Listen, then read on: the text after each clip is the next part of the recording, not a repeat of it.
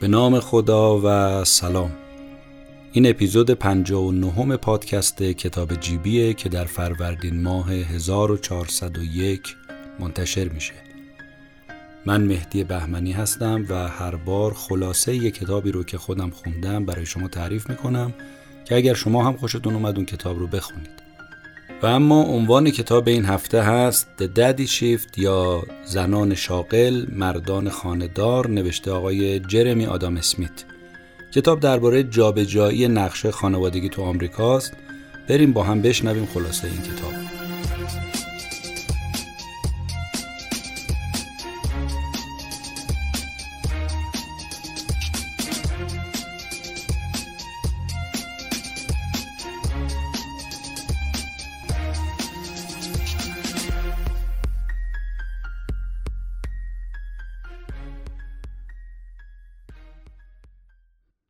نویسنده کتاب آقای جرمی آدام اسمیت پژوهشگر در حوزه مخصوصاً مطالعات خانواده.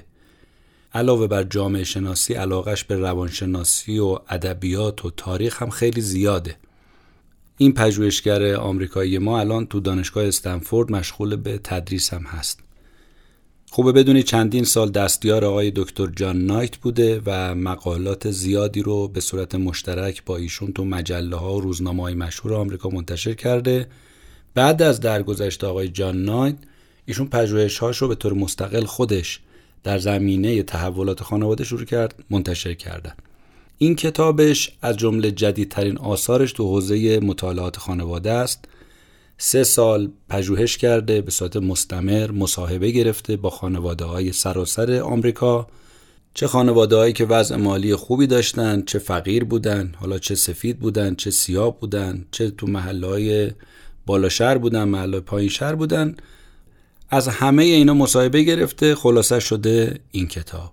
حرف اصلی کتابم اینه که چی باعث شد در آمریکا مردها تو خونه بمونن و زنها کار بکنن.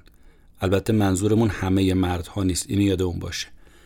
موضوع ساده‌ای نیست، موضوع عمیقه. واقعا خیلی ملاحظاتی رو ایشون باید در نظر میگرفته که خودش تو مقدمه بهش اشاره میکنه. میگه من بعد به تاریخ سرک میکشیدم، از اقتصاد، جامعه شناسی، جمعیت شناسی، انسان شناسی، روان شناسی، تازه حتی زیست شناسی، که بتونم یه نگرش جامع داشته باشم این کتاب رو بنویسم. و در نهایت خیلی از مقالاتی هم که درباره همین حضور مردها تو خونه بود رو خوندم، چون چالش اصلی ما اینه که در آمریکا چرا داره به این سمت میره که مردها بیشتر تو خونه بمونن.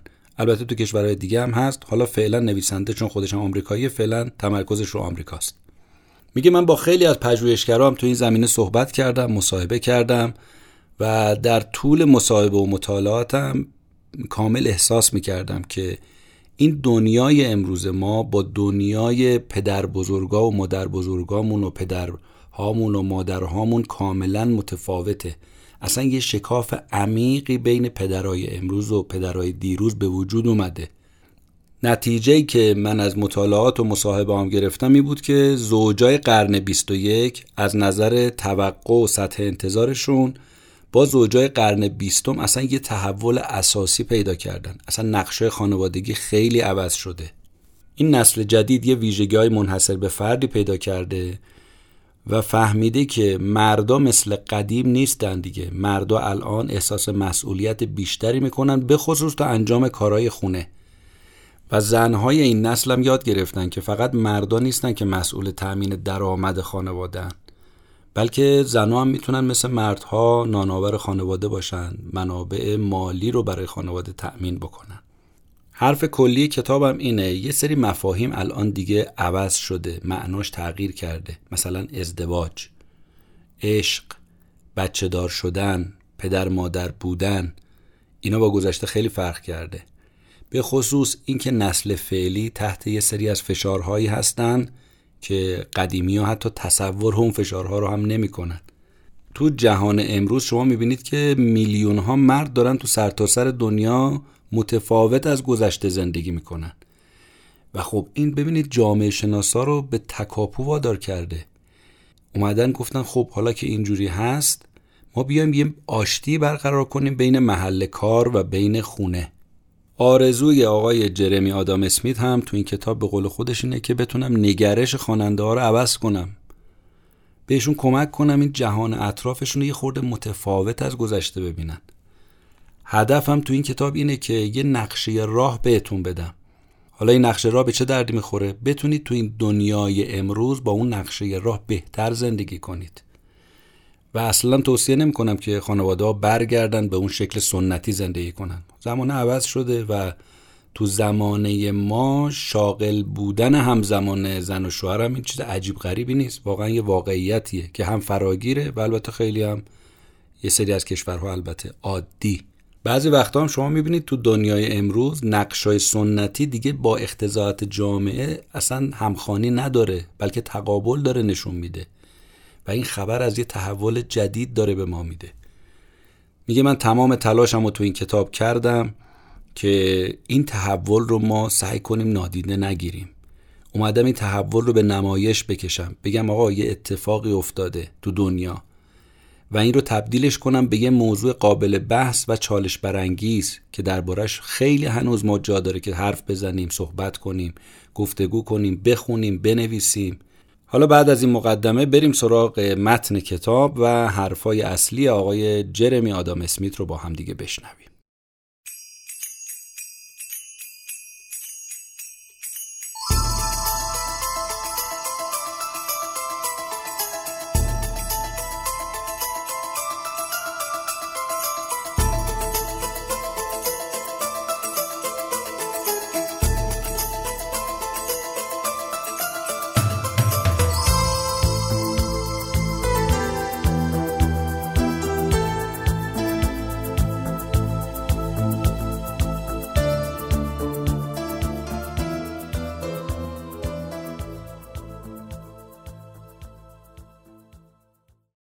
ببینید تصویری که از مرد تو قدیم وجود داشت چی بود؟ یا آدم قدرتمند، این آدم قدرتمنده قانون وضع میکنه، نظم و انضباط حاکم میکنه، مالک خونه و خانواده اینه دیگه.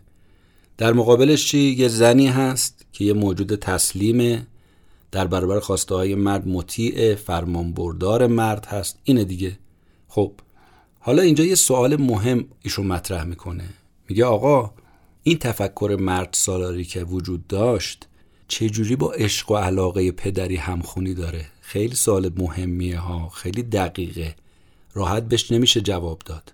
چجوری این دوتا ویژگی توی آدم جمع میشه؟ هم اقتدار و هم علاقه و عشق و محبت.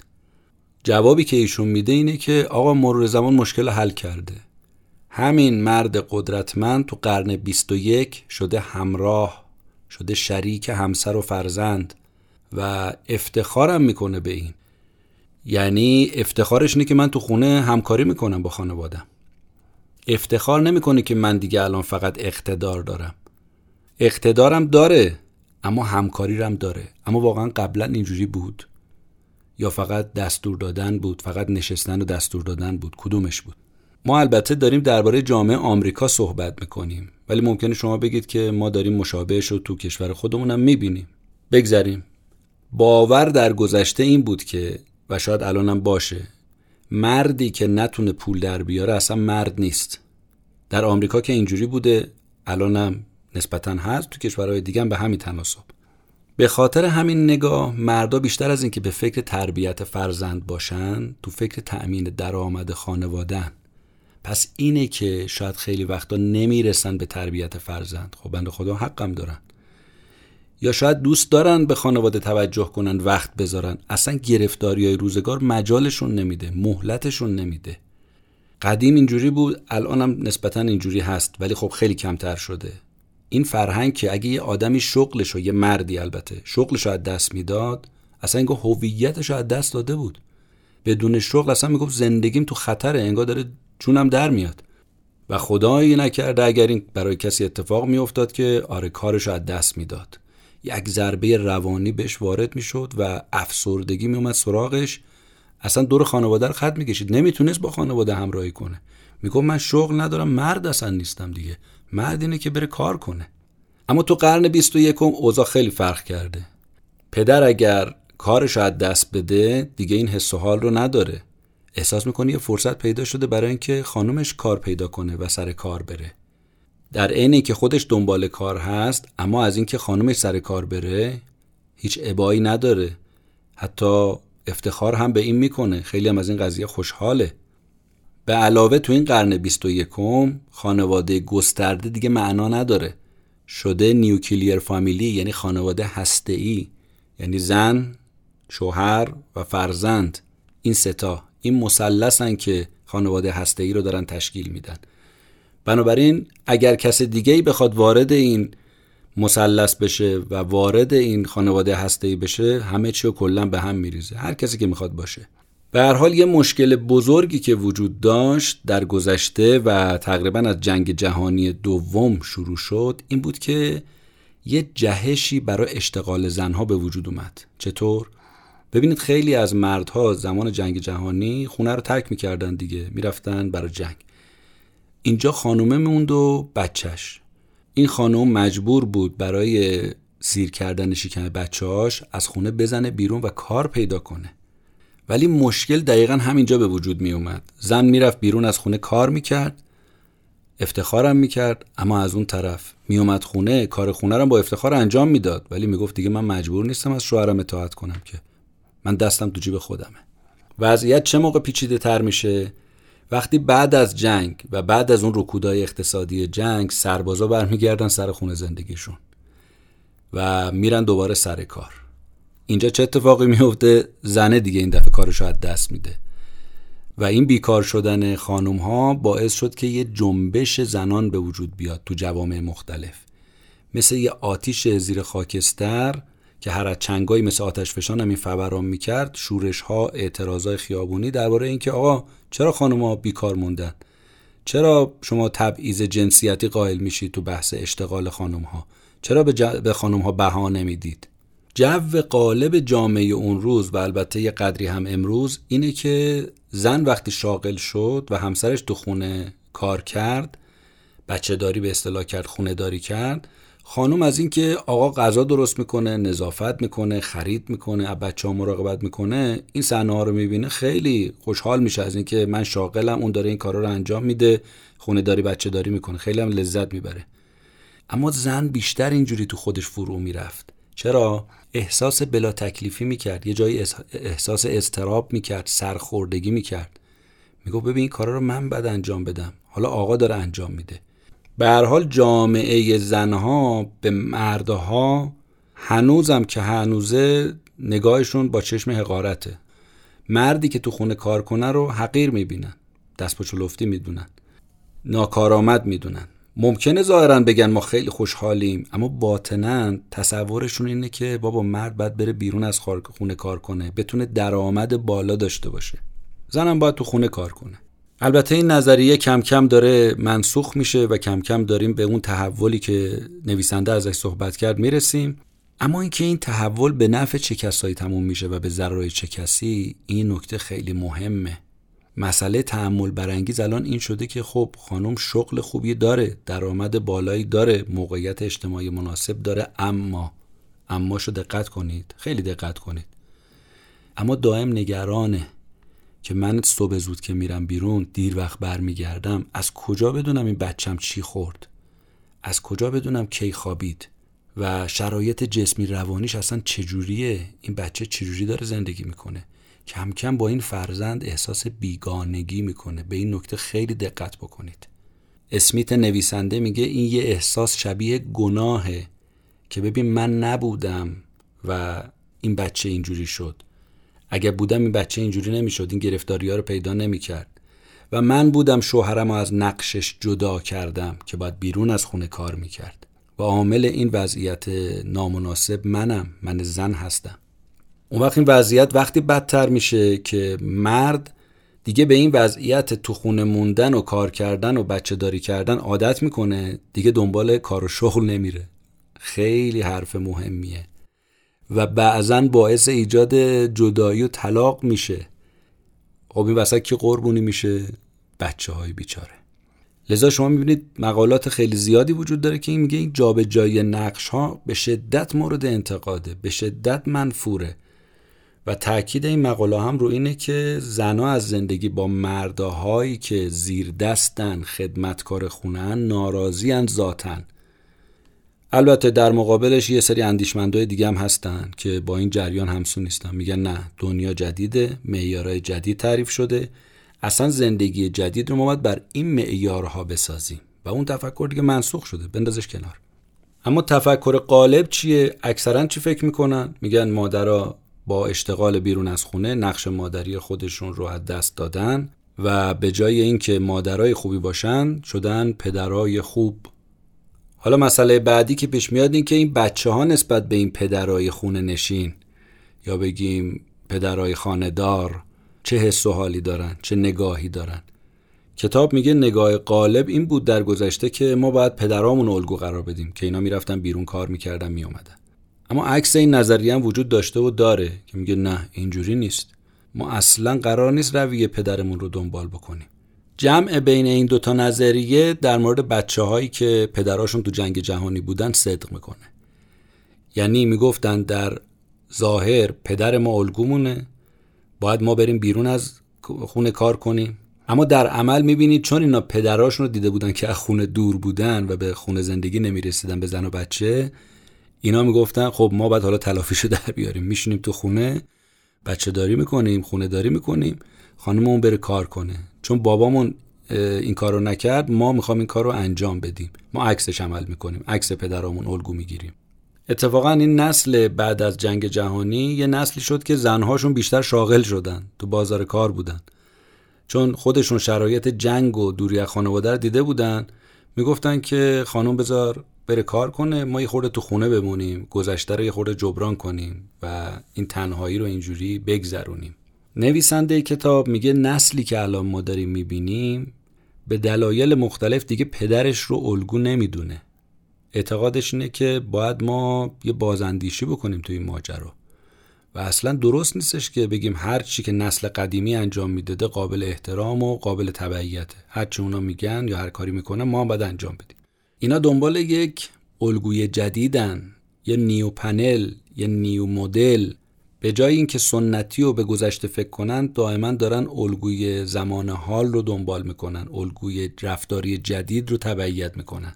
تو همین نسل جدیده که خیلی‌ها میگن آقا دوران مرد سالاری تموم شده و پدر بودن الان معناش عوض شده. ببینید همون حرفی بود که اول اپیزود گفتیم یه سری مفاهیم تو این دور زمانه تغییر پیدا کرده، تعریف جدیدی ازش شده. الان دیگه پدر بودن معناش عوض شده. پدر یعنی کسی که درک میکنه نیازهای بچه‌هاشو، نیازهای همسرشو، به خواسته‌هاشون توجه میکنه، زمینه رو برای رشد و تربیت فرزنداش مهیا میکنه.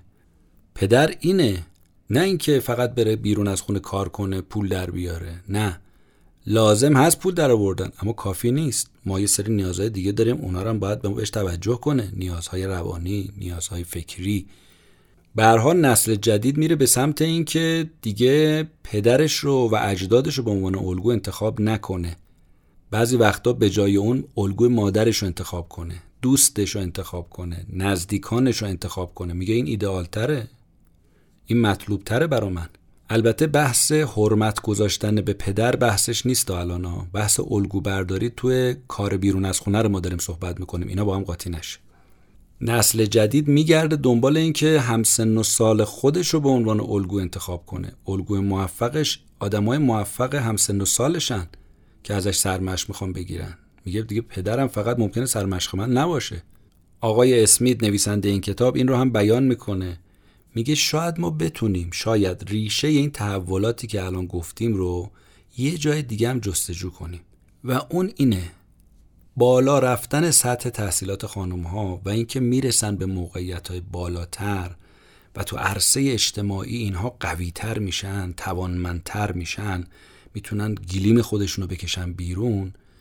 این درسته، گفتیم یه سری دردسرایی برای خانواده ایجاد کرده، اما نباید از این غافل بشیم که این توانمندی‌ها یه سری نکات مثبت رو هم داشته. مثلا تو بحث ازدواج کمتر خانمای شاغل میافتن به دام ازدواج‌های خطرناک. حالا اعتقاد ایشون البته اینه، پیروش یه آمار جالبم از بعضی اقتصاددان‌ها و جامعه شناسا ارائه میکنه که اگر ما بیایم امکان طلاق یه جانبه رو برای زن و مرد فراهم کنیم، یعنی هر کدوم مایل بودن بتونن زندگی مشترک رو خاتمه بدن و از هم بلافاصله جدا بشن، اگه این امکان وجود داشته باشه حدود 20% از خودکشی‌هایی که خانم‌های متأهل انجام میدن کم میشه، خشونت خانگی کم میشه به صورت چشمگیر.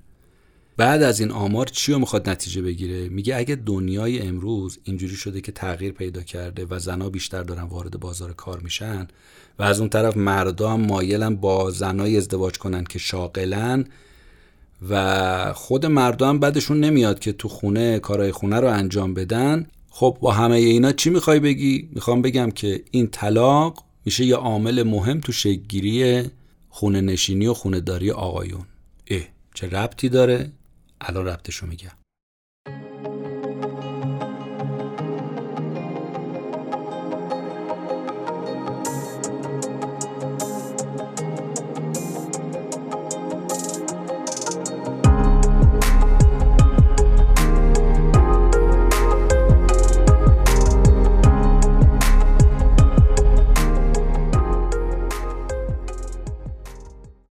داشتیم ارتباط طلاق رو با خونه نشینی آقایون بررسی میکردیم که چه ارتباطی با هم دیگه دارن. ببینید وقتی طلاق گرفتن راحت شد، زن و مرد از قبل میشنن فکر میکنن، میگن که خب اگه من یه روزی از شریک زندگیم جدا بشم اون وقت چه سرنوشتی پیدا میکنم. مخصوصا خانم ها این فکر رو میکنن و میگن الان آقای داره کار میکنه و داره خرجی منو میده، حالا اگه یه روزی ازش جدا بشم تکلیف من چی میشه؟ چجوری پای خودم وایستم؟ چجوری گیلیم خودم عذاب بکشم؟ لذا میبینی بعضی وقتا خانم‌ها طلاق میگیرن به خاطر 4 تا نون نحس تاریخ، به تعبیر اون روانشناس دوست داشتنی و محبوب من. 4 تا نون نحس تاریخ باعث طلاق نگرفتن آدم هاست. نه فقط اینکه ما بچه داریم و مسائل دیگه. 1. نگرانی. 2. ناتوانی. 3. نادانی. 4. نیازمندی. این 4 تا نون نحس تاریخه که باعث شده بعضی وقتا ما طلاق نگیریم، نه اینکه ما بهانه‌های دیگه داشته باشیم. یا نمیدونیم، یا نمیتونیم، یا نگرانیم، یا نیازمندیم. نیازمندیش اینجا صدق میکنه، خب من نیازمند به آقا هستم بنابراین نمیتونم ازش جدا بشم. اما اگه خانم یه درآمدی از خودش داشت چی؟ فردا روزی اگه اختلافی پیش اومد به راحتی میتونه جدا بشه، زندگیشو اداره بکنه.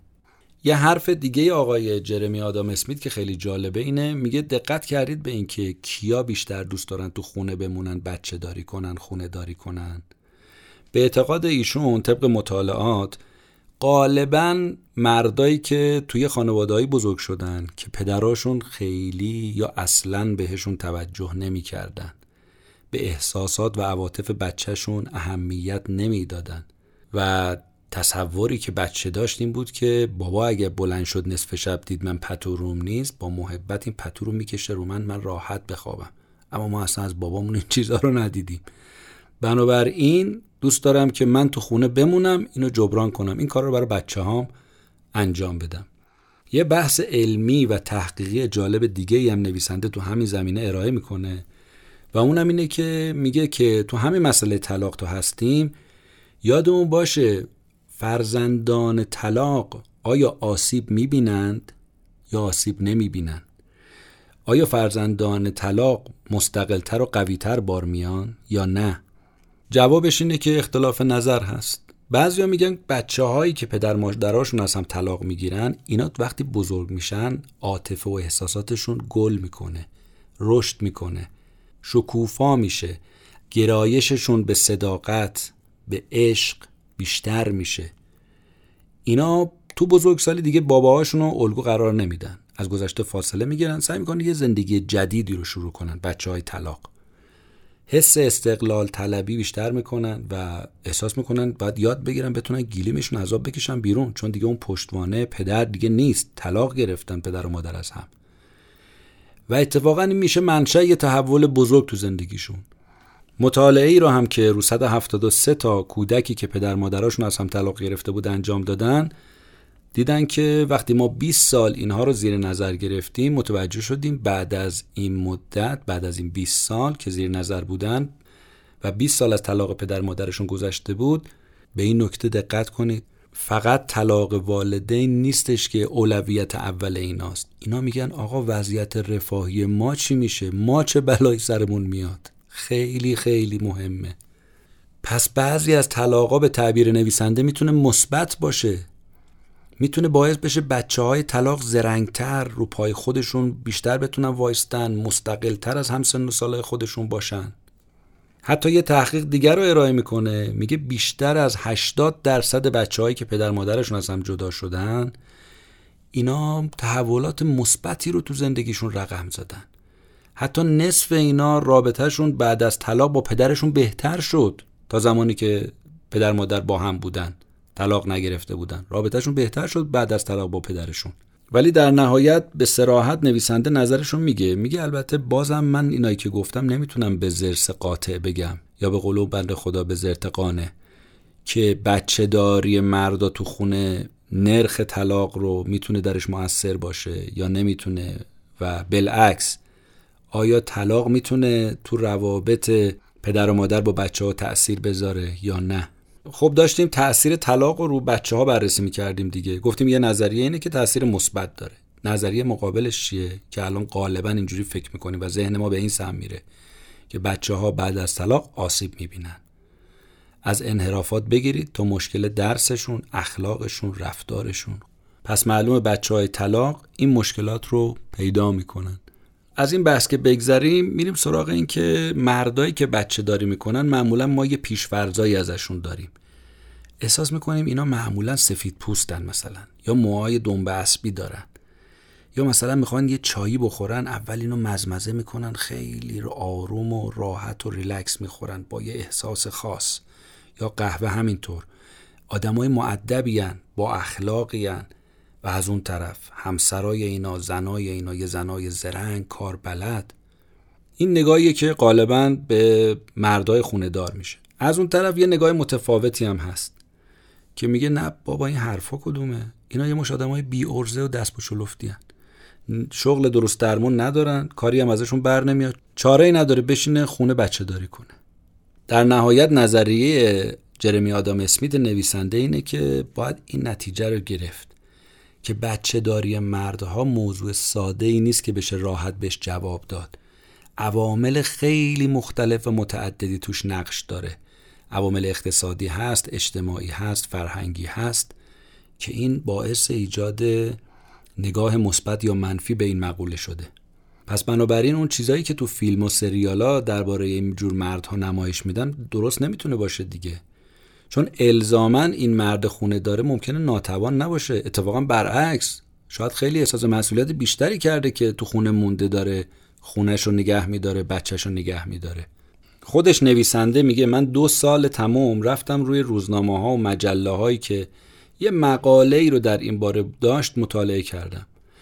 اعتقاد من در نهایت به این هست که قریب به اتفاق پدرایی که بچه داری میکنن، اینا از طبقه متوسط جامعه هن و نه از طبقه کارگر و محروم و فقیر.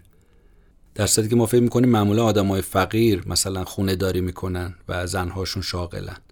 و با قاطعیت هم نویسنده ادعا میکنه که این پدرها با اختیار خودشون تو خونه موندن از همون قشر متوسط و با شناختی که از خودشون و خانوادهشون دارن دست به این کار میزنن، یعنی رو اجبار نیست بگیم فقط اختزاعات زمانه اینا رو به اینجا رسونده.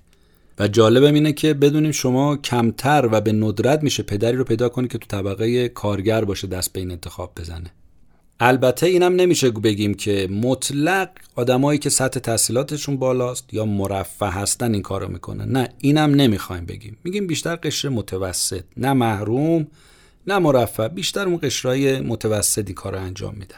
حالا چرا قشرهای مرفه این کارو انجام نمیدن؟ چون قشر مرفه دوست داره که درآمدش رو از اینی که هستن بیشتر و بیشتر و بیشتر کنه. بنابراین اصلا فرصت این که تو خونه بمونه نداره. در صورتی که ما فکر میکنیم مثلا مرفه ها همشون این کارا رو انجام میدن، تو خونه میمونن، خانوماشون کار کنن، یا اصلا دوتایی با هم تو خونه میمونن، چون میگه چه نیازیه. ولی ایشون میگه این خیال من و شماست، ولی تجربیات من نویسنده هیچ شواهد و قرائن معتبری براش پیدا نکرده، به همون دلیلی که گفتیم، چون پول داره بیشتر دنبال رفاهیات و پول هست. سوالی هم که اینجا مطرح میشه اینه که آقای نویسنده، خب پدرایی که سطح درآمدشون میگی متوسطه و اینا تو خونه میمونن، بچه داری میکنن، اینا نباید برعکسش عمل کنن، برن بیشتر کار کنن که وضعیت اقتصادی خونهشون بهتر بشه، برای چی تو خونه میمونن؟ میگه جواب من به شما اینه که هزینه مراقبت از فرزندان رو محاسبه نکردید. اگه شما رفتی بیرون از خونه کار کردی، پولی که در آوردی از هزینه بچه داری بیشتر شد، اون وقت چیکار میخوای بکنی؟ کار عاقلانه اینه که بشینی تو خونه، خانومت کار کنه، تو بچه داری کنی. بعد ایشون یه آمار عجیبی رو تو آمریکا بیان میکنه که تو اون آمار نشون داده شده که هرچی درآمد فرد کمتره، بیشترین درآمدش صرف نگهداری بچه میشه. چی شد؟ درآمد کمه، ولی همون درآمد کم بیشترش میره صرف نگهداری بچه. شاید به نظر ما عجیب بیاد دیگه، اما واقعیت آمار اینه. میگه خانواده های فقیر تو آمریکا حدود 30% از درآمدشون رو میذارن برای چی؟ مراقبت از بچه هاشون هزینه میکنن. طبقه متوسط چی؟ آمار میگه فقط 5-10% از درآمدشون صرف این هزینه میکنن. این یعنی وقتی سطح درآمد پایین بود، درصد بیشتری از هزینه صرف نگهداری بچه میشه. وقتی سطح درآمد بالا بود، درصد کمتری هزینه مراقبت از بچه ها میشه. پس دقت کردید به اینکه این آمار خیلی عجیب نیست، کاملا منطقیه. یه حرف جالب دیگه هم که کتاب میزنه اینه، میگه ما گشتیم دنبال پدرایی که بچه داری میکنن و گفتیم بیایم با اینا مصاحبه کنیم.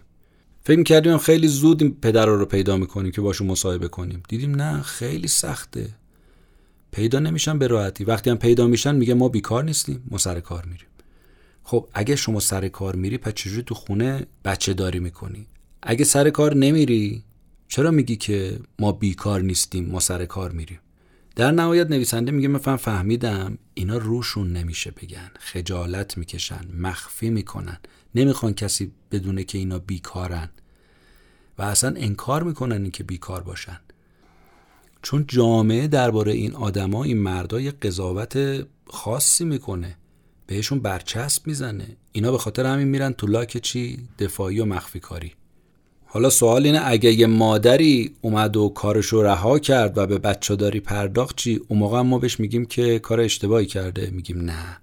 اون موقع بهش میگیم مادر فداکار. دیدی چیکار کرد؟ اصلا هیچ وقت نمیگیم که این کارشو رها کرد، بیرون از خونه، آدم ضعیفیه، آدم ناتوانیه. میگیم نه، کار درجه 2 رو ول کرد، رفت سراغ کار درجه 1. نقش اصلیشو الان داره ایفا میکنه، هویت واقعیشو داره بهش نزدیک میشه. خب چرا این حرف رو در مورد آقایون و مردها نمیزنیم؟ چرا در مورد اونا اینجوری قضاوت میکنیم؟ دقت کردید؟ پرسش تلنگر جالبی بود دیگه نویسنده به ما زد. میگه اگر بحث قضاوت یکسانه و جنسیت بردار نیست، چرا در مورد خانم‌ها اونجوری قضاوت میکنید اما در مورد آقایون به این شکل؟ بگذاریم. لذا شما تو جامعه میبینی کسایی که اعتقاد دارن که باید یه شرایطی رو ایجاد کنیم که زنا وادار بشن برگردن سر خونه زندگیشون، بچه‌داریشون. دلیلشون هم اینه که میگن ببین، درسته ممکنه از خونه داری و بچه داری خانم ها لذت نبرن، اما در واقع دارن کاری رو انجام میدن که باید انجام بدن. در صورتی که درباره مرد وضعیت اینجوری نیست. اصلا جایگاه و شأن مرد به معنای واقعی کلمه اینه که بیرون از خونه کار کنه. اینم به هر حال یه دیدگاهه و البته این دیدگاه کاملا تو عمق فرهنگ ها نفوذ داره ها. ما حالا در مورد جامعه آمریکا داریم صحبت میکنیم، ولی تو فرهنگ های دیگه هم هست و اینقدر این باورها عمیقه و عریقه که اگه حتی آدم ادعای روشنفکری و طرفداری آزادی و برابری انسان هم داشته باشه، باز میبینی این آدم ته لایه‌های ذهنیش باورش اینه که زن باید بچه داری کنه، مرد باید بیرون از خونه کار کنه. یعنی نامحسوس باز دوباره همون عقاید رو منعکس میکنه. حرف دیگه اسمیت اینه که با استناد به نتایج مطالعات متعدد تو این زمینه، مادری رفت بیرون از خونه کار کرد و پدری در خانه ماند. بچه هایی که مادراشون تو سال اول تولد ساعت طولانی کار میکنن و بچه‌هایی که تو 7 سال اول به جای خونه تو مهد کودک‌ها هستن، اینا مشکلات رفتاری بیشتری نسبت به بقیه پیدا میکنن. از اون طرف پژوهش‌های جدید دیگه‌ای هم وجود داره که میگه که مادرای شاغل نسبت به مادرای خونه دار مراقبتشون از فرزندان بیشتره. با چه استدلالی؟ میگه این استدلال: وقتی خانم میره از خونه بیرون کار میکنه، روحیه نشاط پیدا میکنه، شادابی پیدا میکنه، اینو میاد به بچهش بروز میده، به همسرش بروز میده. اگر چه ممکنه این خسته باشه، اما از اون طرف مادری که خونه دار و بچه داره و دائما تو خونه هست، این بیشتر تو معرض افسردگی قرار میگیره نسبت به اون زن شاغل و این رو کیفیت مراقبتش از بچه‌ها تأثیر میذاره. اما اون چیزی که از نگاه نویسنده کتاب خیلی مهمه و اصلا کتاب دنبال اینه، میگه ببینید حالا این بحث که خونه‌داری آقایون خوبه بده هرچی، اینا رو بذاریم کنار. اصلا من میخوام به شما بگم پدر تو تربیت و نگهداری فرزند یه نقش مهمی داره در کنار مادر. نه یا نقش پدر رو فقط در نوناوری ببین، این اشتباهه. اتفاقا نقش پدر یه جورایی منحصر به فرده، نمیشه به بهانه‌های مختلف ازش در بری، ازش غفلت بکنی. اینم بگیم که ما درباره خونه‌داری آقایون اصلا نمیتونیم با یه زاویه خاص به موضوع نگاه کنیم. اصلا هم نگاه نویسنده این نیست، خودش هم میگه اگر یک سویه بخوایم نگاه کنیم و یه طرفه به قاضی بریم که اشتباه است. باید اینو قبول کنیم که جامعه امروز جامعه عوض شده ایه. خانواده ها هم خانواده های متنوعی هن. هر کدوم هم یه نگرش دارن به دنیای اطرافشون. طبیعی هم از تو این فضا و تو این محیط هر خانواده برای خودش یه تصمیم متفاوتی نسبت به خانواده دیگه بگیره. اینم میگه چیز عجیبی نیست. به هر حال جان کلام کتاب و حرف نویسنده اینه. میگه ببینید من میگم ارزشمند کار پدر تو هر نقشی، مخصوصا در مورد موضوع بحث ما خونه‌داری و بچه‌داری، اما مشارکت مردها در کلان قضیه کمتر از زناست تو این زمینه. و با این جمله میخوام کتاب رو تموم کنم که به قول یکی از اقتصاددانها دست نامرئی از آن مردان و قلب نامرئی از آن زنان است. یعنی چی؟ یعنی مردا تو اقتصاد و درآمد نقش مهمی ایفا کردن و میکنن، ولی دنیای احساس و عاطفه و عشق در اختیار زناست.